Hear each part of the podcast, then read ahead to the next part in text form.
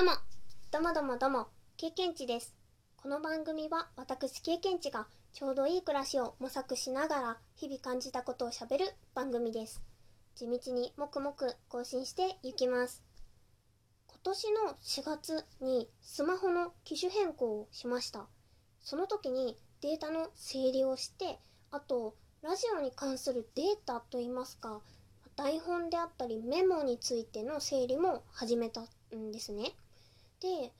配信をね、始めるようになってから、まずはじめは、ラジオノートを使って手書きで書いておりました。それからね、少しずつメモアプリを併用して、台本作りをし始めるようになりました。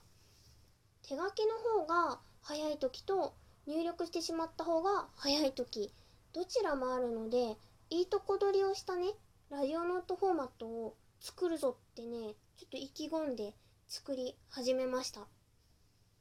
ワードやエクセルをつく使って作ろうとしてみたり、メモアプリを使ってみたりね。でね、気づいたんですけれども、どうやら私のやりたいと思っていることは、タブレットとアプリの組み合わせによって実現可能なことがね、約2ヶ月経って分かりました。経験値はイラストも描くので、以前からね、タブレットには興味があって、もうこれは買うぞと決めました。そしてね、このラジオでの収益を利用させていただいて購入することに決めました。いろいろと足りない分は自ら補って購入したいと思います。うん、これでね、ラジオノートもぐんぐんまとめられるようになるし、イラストの幅も広がるだろうし、いろいろな、いろいろな、いろいろな表現に使えるようになると思うとね、めちゃくちゃ今から楽しみです。そして、リアクションやね、お便り、そしてあの、ライブ配信でのそのギフトとか、またコメントですね、いただいて、それが収益につながって、こうやってタブレット購入に使えるってすごいなんか直接的すぎるかな。えっと、当てることができて本当に、うん、なんかこうラジオからのタブレットっていう感じがすごい嬉しいです。ありがとうございます。でね、でねってなったんだけど、最近収録配信の更新頻度が下がっていたのは、まあ、すごい言い訳っぽいんですけれども、このね、ラジオノートの整理問題を解決したかった。っていうのと、先日配信させていただいたウクレレ配信のウクレレ練習、そしてね、ラジオトークでのイベントのライブマラソン、日々の生活のこともしたいっていう感じで、ちょっとね、もう頭の中が経験値的にはもう、てんやわんやだったんですね。もやもやしてるって感じかな。だけどね、やっと答えが出てね、すっきりして、ラジオの更新をすることができそうです。4月あたりからのここ数回ね、更新するする詐欺になってしまっていたので、もうずっとね、もやもややきもきしていたのが、さっぱりすることができました。うん。それで、そのラジオトークノート、ラジオノートについての話で、ちょっとこの後、ムキってなっちゃった話をするので、苦手な方はご注意ください。えっとね、ラジオノートを作るにあたって、やる気の矛先をこう間違った方へ持っていってしまったなって思う原因が、今まで使ってきたメモアプリの不具合です。うん。このね、やる気の矛先間違った方に持ってっちゃってね、2ヶ月くらいに悩んでいましたね。どんだけかかってるんだっていう。まあそのメモアプリの不具合の話なんですけれども、経験値が使ってきたのは、マルチデバイス対応のメモアプリで、ログインができれば、無料で2台まではメモの内容がスマホとパソコンで見れるみたいな、とっても便利だなと思って使っておりました。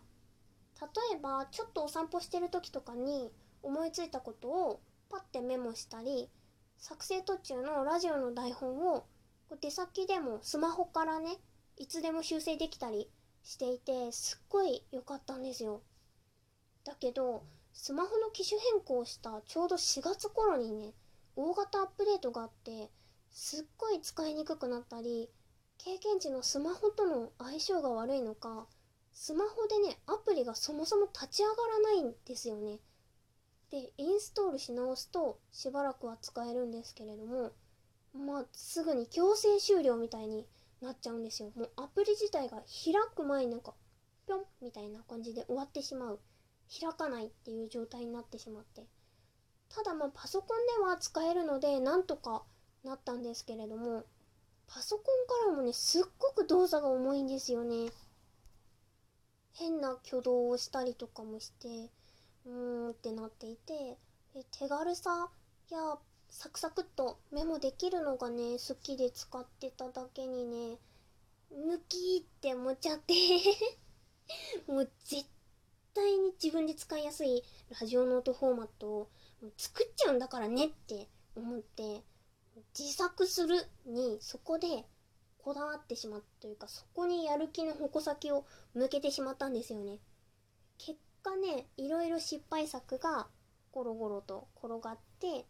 でタブレットでサクサクっと解決できるっていうことが分かったという。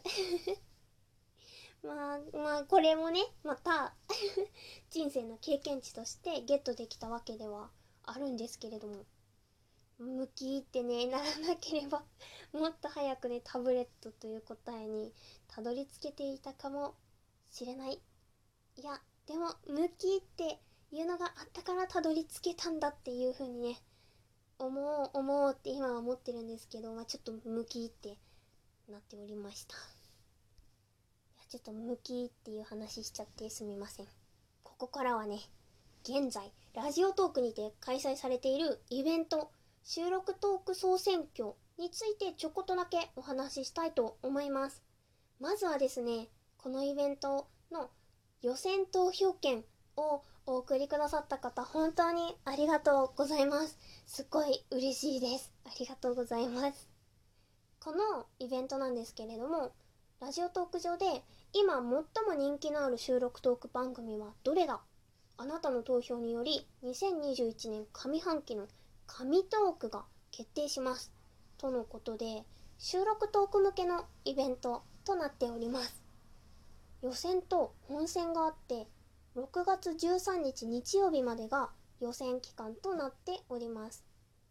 収録トークのギフトを送るから予選投票権というものが送れるようになっていてその予選投票権ギフトの多い番組が本戦へと進めたりお知らせに掲載されたりするとのことです。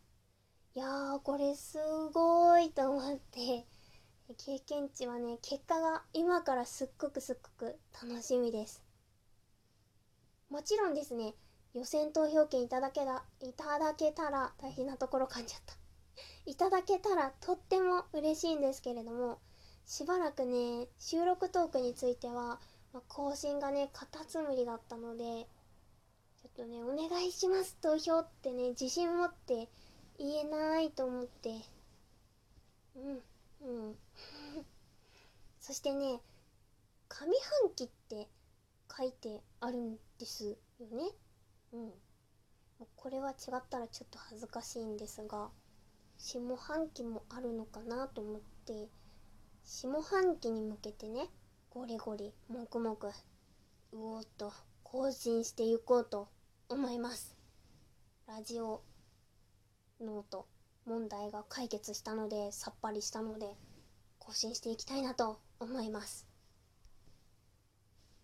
お便りやねギフトそしてね予選投票券すごく励みになります。ありがとうございます。嬉しいです。そしてね是非好きな番組のトーカーさんに予選投票券を送ってみてください。うん。みんなでイベントを楽しもう。うん。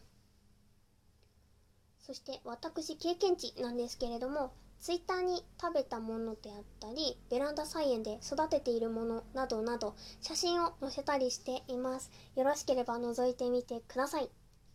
この番組経験値ラジオでは番組の最後に収録した日の誕生日の木をあたかも曲紹介をするようにご紹介しております。ちょっと今口が鳴ってしまったねブオって。変な音入ってないかな。大丈夫かな。失礼しました。それでは6月10日の経験値ラジオ最後に1種類ご紹介しながら終わりたいと思います。木蓮科木蓮属の常緑鉱木大山木。終わり。さよなら。プチッ。